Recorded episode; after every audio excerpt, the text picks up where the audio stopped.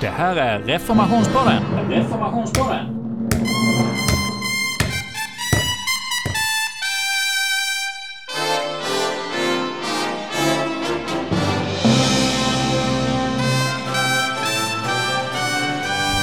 Kyrkligaförbundet, som står som programvärd för den här programserien Reformationspodden, säger nu ett välkommen till vårt näst sista avsnitt av denna serie på åtta program. Och vår programledare Thomas Appelqvist träffar även idag olika gäster för att samtala om dagens tema. Och vi får idag träffa Leif Eriksson, Josefin Holmström och Agne Norlander, Gösta Hallonsten och eh, Magnus Persson. Och programmet börjas med att nu Karin Brav läser för oss om förklaringen till sjunde bönen av Fader vår. Sjunde bönen. Utan fräls oss ifrån ondo. Vad betyder det? Vi ber i denna bön att vår himmelske Fader skall förlossa oss från allt ont och farligt, både till kropp och själ, och till sist, när vår stund kommer, ge oss en salig hädanfärd och av nåd ta oss från denna sorgedal till sig i himmelen.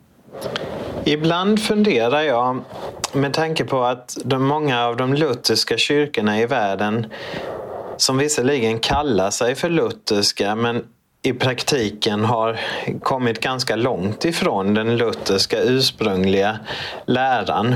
Ibland funderar jag på om kanske Luther och reformationens största betydelse ligger i att man har påverkat andra kyrkor och andliga traditioner.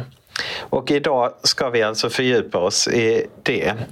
Eh, det första man ska säga då är naturligtvis det stora reformationskonciliet som ägde rum inom den romersk-katolska kyrkan, det som kallas för Trientkonciliet, som vi hörde Gösta Hallonsten prata om i ett tidigare avsnitt.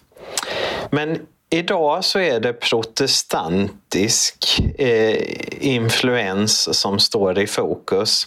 Och allra först ska vi lyssna på ett kort avsnitt där Leif Eriksson tar upp romarbrevets betydelse och Luthers företal till romarbrevet. Eh, det var ju så att Luther skrev ett företal till romarbrevet som sedan en anglikansk präst som heter John Wesley skulle komma att läsa.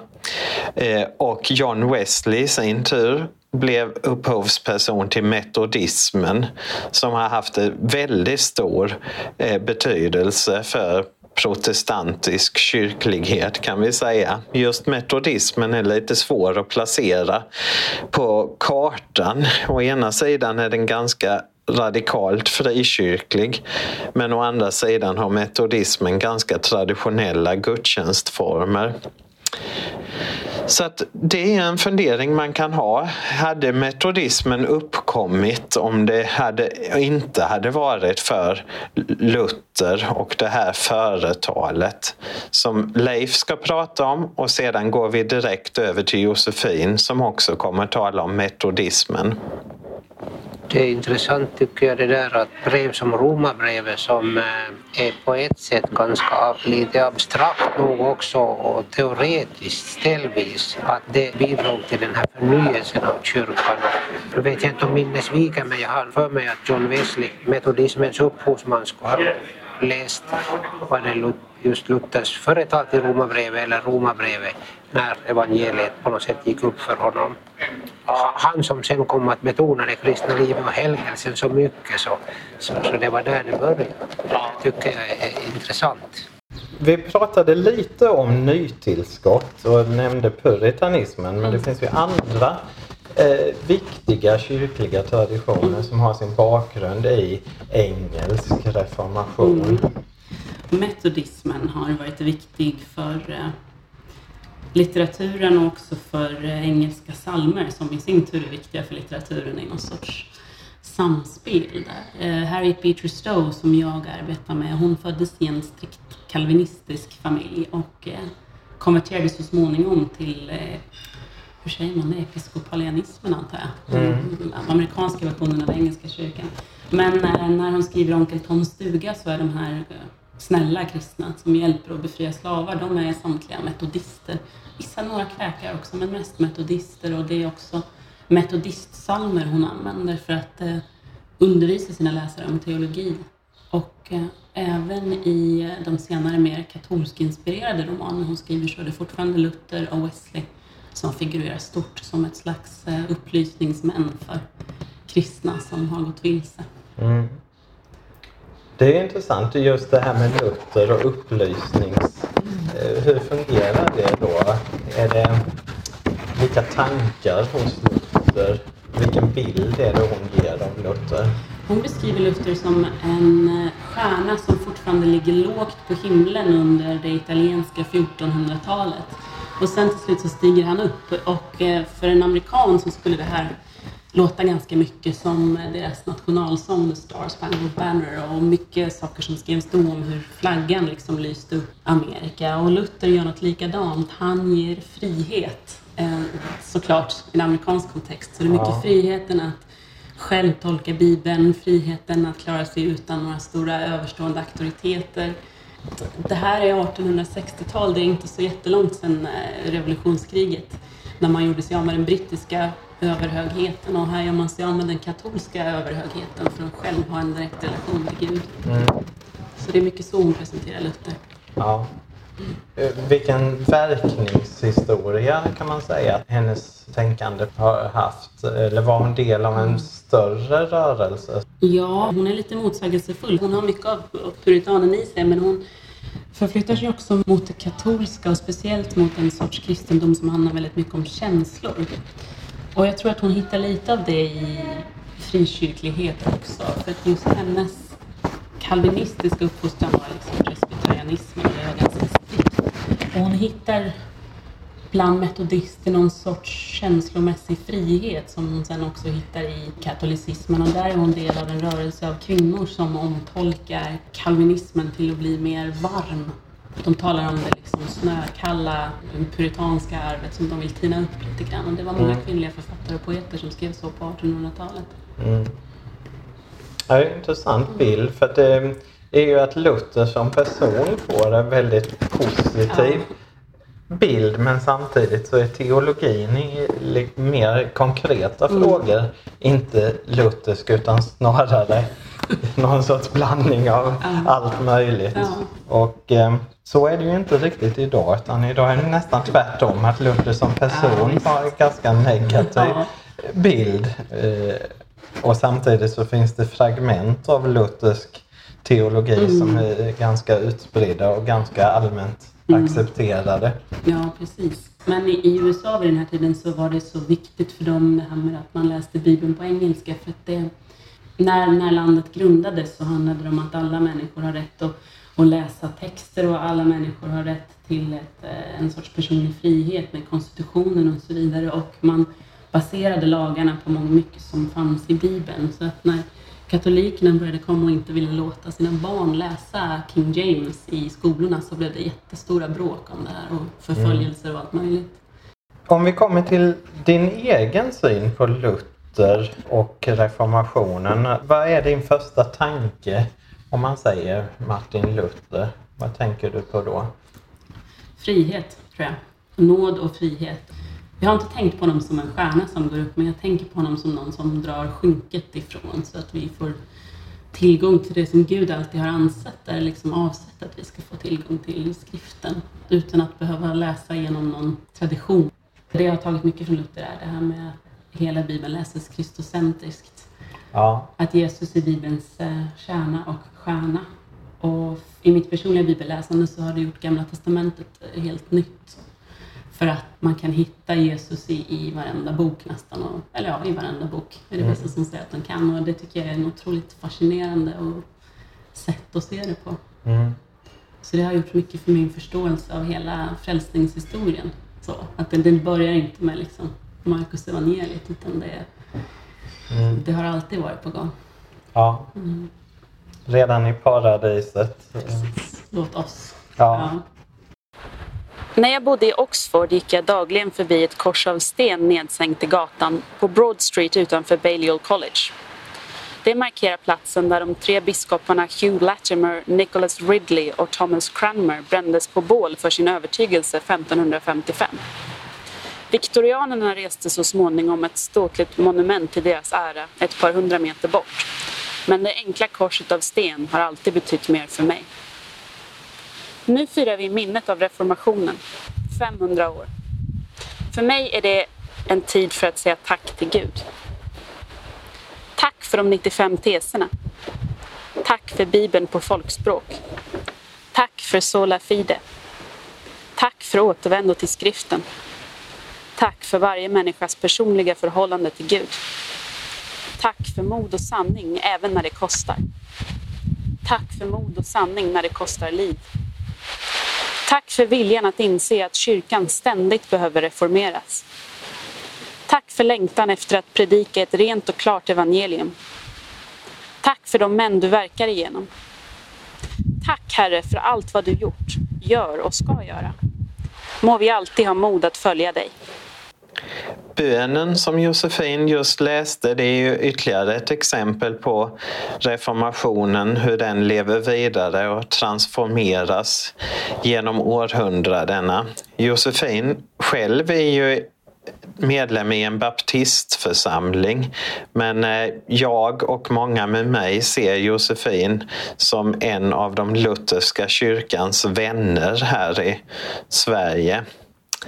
Eh, en annan inspiration i Sverige är eh, Rosenius och en person som väldigt klockrent står i en roseniansk tradition är Agne Nordlander som ska prata lite vidare om eh, luthersk inspiration och även Agne kommer att nämna just påven och den romersk-katolska kyrkan.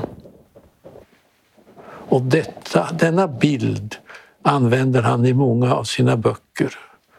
Och den är alltfort oerhört användbar. Eh, Rosenius använder den när han talar om den stora tillräknelselagen och citerar Jesaja 53.6 att Gud kastade all vår skuld på honom, på Herrens lidande tjänare. Och då är de på honom och inte längre på oss som tror att detta skedde när Jesus stod och uppstod. Och därför kan vi få vara helt och hållet Guds barn, nummer ett, helt rättfärdiga i Guds åsyn, helt omslutna av Guds kärlek, helt omslutna av Guds godhet. Och vi behöver aldrig kämpa för att bli mer nummer ett än vi är när vi är förlåtna av Gud för Jesus skull. Det är hjärtpunkten i Luthers teologi. Om jag ska säga något positivt om nuvarande påven, så när det var den stora reformationsgudstjänsten i Lunds domkyrka så var påven den som två och en halv minut talade rätt om det här som den enda av alla som talade. Ja. Eh, och eh, det är det förblivande arvet från Luther och som Rosenius har lyft fram oerhört starkt i svensk kristenhet och som allt fort när man talar till människor som kanske har brottats väldigt med Gud, startat som ateister, blivit religiösa sökare, gått från kyrka till kyrka och diskuterat. Och till sist, när de hör att det som i deras samvete anklagar dem, det som utgör mörkret i deras inre, detta har Jesus tagit på sig för att vi skulle få Guds frid och Guds förlåtelse och Guds kärlek. Då går ljuset upp och då blir glädjen stor och då får man äntligen fast mark under fötterna och kan börja sjunga med glädje om Guds kärlek och godhet. Och det gjorde Luther i allra högsta grad i sina salmer och i sina predikningar.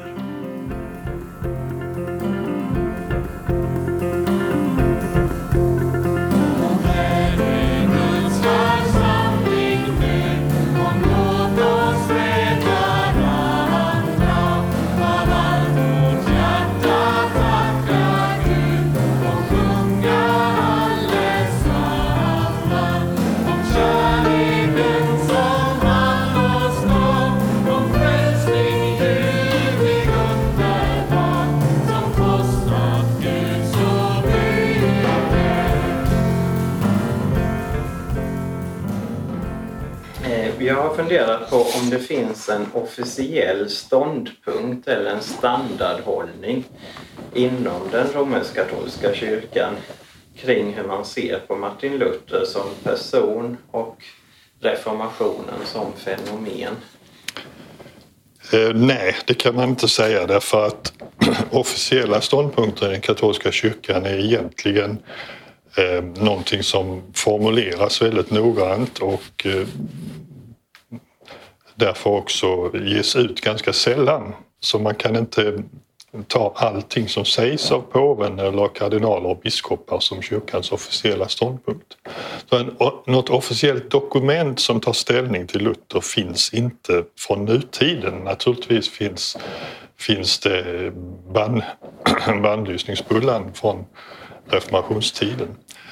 Ehm, men den är ju inte giltig längre eftersom Luther är död. En bannbulla gäller en levande person. Det finns inget officiellt eh, förpliktande dokument. Däremot så finns det många uttalanden och jag skulle vilja hänvisa till eh, Benedikt XVI när han var i, ehm, på besök i Tyskland 2011 så besökte han Augustinerklostret i Erfurt där Luther utbildades och bodde. Och där höll han ett tal till eh, de närvarande eh, ekumeniska representanterna. Ett sådant tal kan man läsa och ehm, få en uppfattning.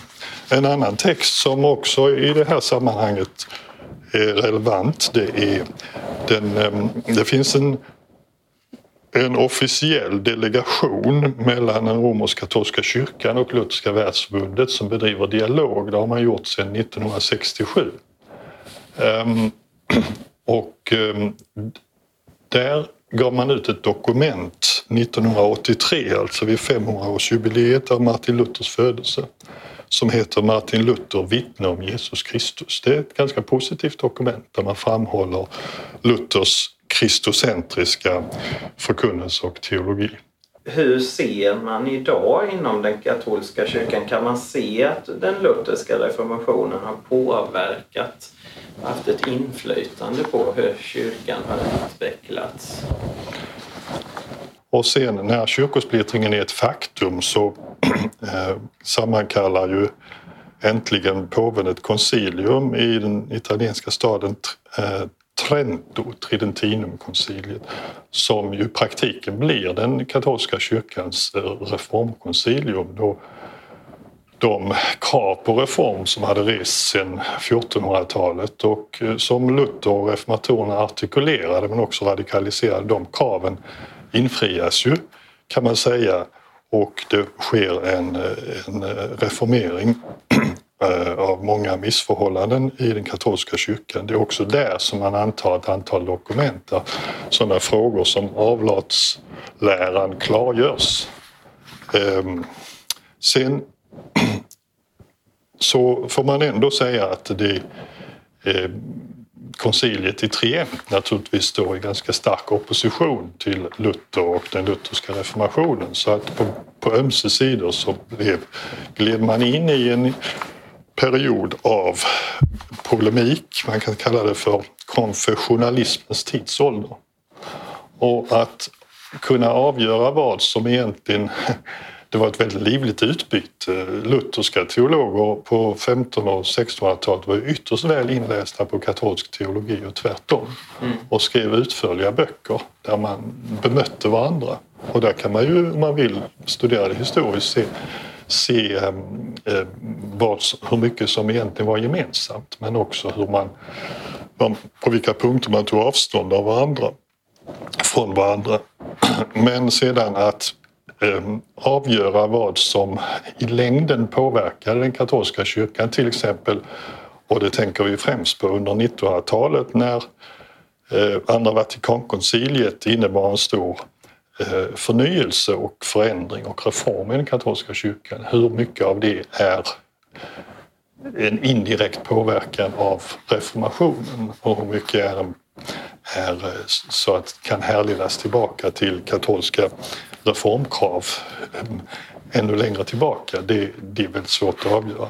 Vill man vara konkret kan man säga att det finns ju en sak som är väldigt påfallande, särskilt i Tyskland och det är ju att i gudstjänsten, i den katolska mässan, så sjunger man ju faktiskt psalmer på ett sätt som är, är direkt inflytande från de protestantiska kyrkorna. Ehm, det hörde inte till eh, mässfirandet eh, dessförinnan. Det är en liten punkt men det, vi kan ju säga det att vi som katoliker med stor glädje använder väldigt många av de klassiska eh, lutherska och allmänt reformatoriska psalmerna i våra gudstjänster. Här fick vi höra Gösta tala lite mer om den romersk-katolska eh, synen på Luther och reformationen. Och som vi förstår från Göstas eh, synpunkter så är det alltså i en mening ganska tvivelaktigt om man kan säga att den romersk-katolska kyrkan idag skulle vara närmare luthersk tro än vad den var för 500 år sedan. Vi ska nu gå vidare. Eh, Gösta nämnde ju musiken och salmerna eh, och eh, det är någonting också som verkligen är bestående influens från reformationstiden. Luther tyckte ju om musik, han skrev musik och texter till salmer. En annan person som verkligen har återvänt till reformationen är ju Magnus Persson som har översatt, kan man säga, många av Luthers insikter in i sitt frikyrkliga sammanhang. Och det ska vi få höra om lite här i slutet av programmet. Någonstans där på den resan runt, ja, för cirka sju år sedan, så eh, började jag faktiskt läsa Luther för första gången. Då hade jag varit pastor ungdomspastor, evangelist. Men i min tradition hade jag inte kommit i kontakt med Luther på det sättet. Jag hade nog den gängse karikatyren av Luther. Jag kände väl liksom ytligt till reformationen och att vi är protestanter men tyvärr inte mycket mer än så. Och när jag fick läsa två stycken om en kristen människas frihet och några valda delar av Galaterbrevets kommentar, då, då hände någonting med mig. Sen måste jag ge kredit till Eh, den svenske lagkyrklige eh, väckelserörelseprofilen Karl Olof Rosenius. Han hjälpte mig ännu mer att förstå Luther när jag fick tag på hans skrifter på svenska. Eh, rent konkret, eh, om man kommer till en gudstjänst här i din församling, eh, hur märker man eh, ert intresse för Luther och reformationen i en gudstjänst och när man vandrar omkring här i era lokaler och träffar personer från församlingen? Ja, jag vet inte hur mycket man märker det i lokalerna. Lokalerna stammar ju sedan vår gamla tid men de har väl fått sig sin släng också av, av reformationen lite grann. Men i, i gudstjänsten tror jag det märks ganska tydligt att vi, vi ehm, har en ehm, allmänkyrklig, nästan svenskkyrklig liturgi med inslag av eh, eh, karismatik eh, och frikyrklighet men det finns en ganska tydlig ram jag tror att du hör det väldigt tydligt eh, i tilltalet. Det är ett tilltal av lag och evangelium. Eh, det är ordets förkunnelse och sakramentens utdelande som står i centrum av, av eh, förkunnelsen. Då kommer vi till den här punkten, din upptäckt av Luther. Du var inne på det och nämnde de här skrifterna som du stötte på i första skedet. Eh, kan du säga lite mer om vad som hände när du började läsa Luthers skrifter? Om man lägger en bakgrund och säger att idag är ju faktiskt stora delar av frikyrkligheten, det finns en semipelaganism. Va? Det vill säga en, någon form av att vi samarbetar med Gud. Frälsningen är synergistisk, inte monargistisk. Alltså det är du och Gud som, jag menar Gud har gjort sin grej, nu får du göra din grej.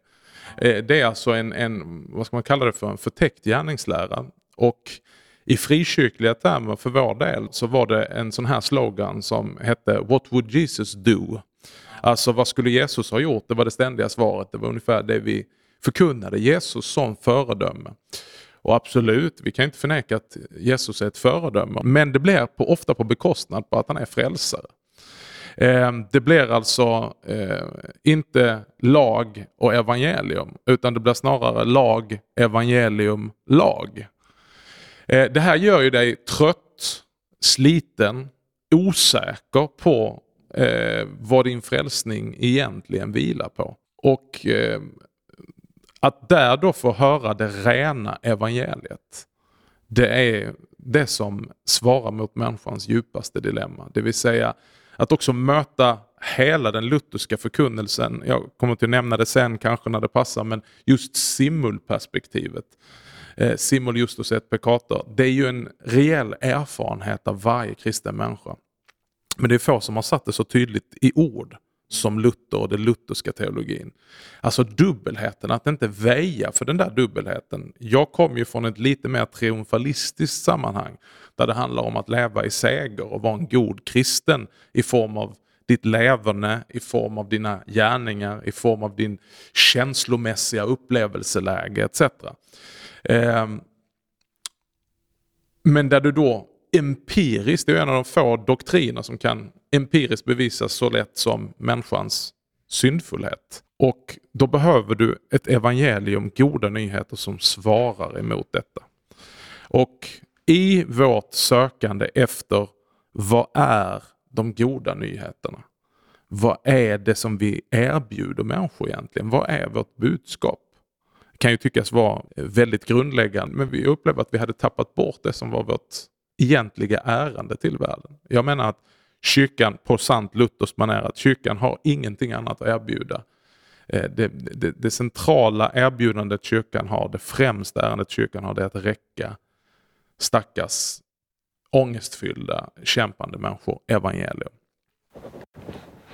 Att räcka människor evangelium, de goda nyheterna.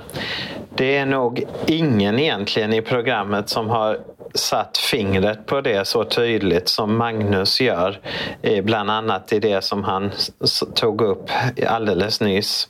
Även om Agne också förstås med sin eh, etiopiska bakgrund eh, visar på hur Luthers lära lever i helt andra sammanhang i Afrika framför allt i nutiden.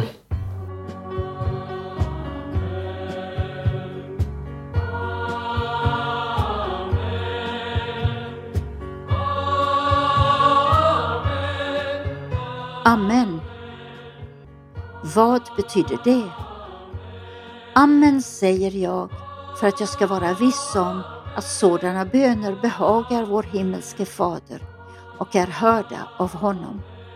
Ty han har själv befallt oss att be så och har lovat att han vill höra oss. Amen, amen. Det betyder ja, ja, det ska ske så.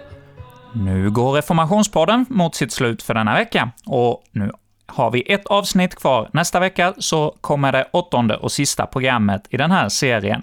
Och då ska vi titta närmare på Luthers mest kända texter och också sammanfatta vad vi har lärt oss under den här programserien.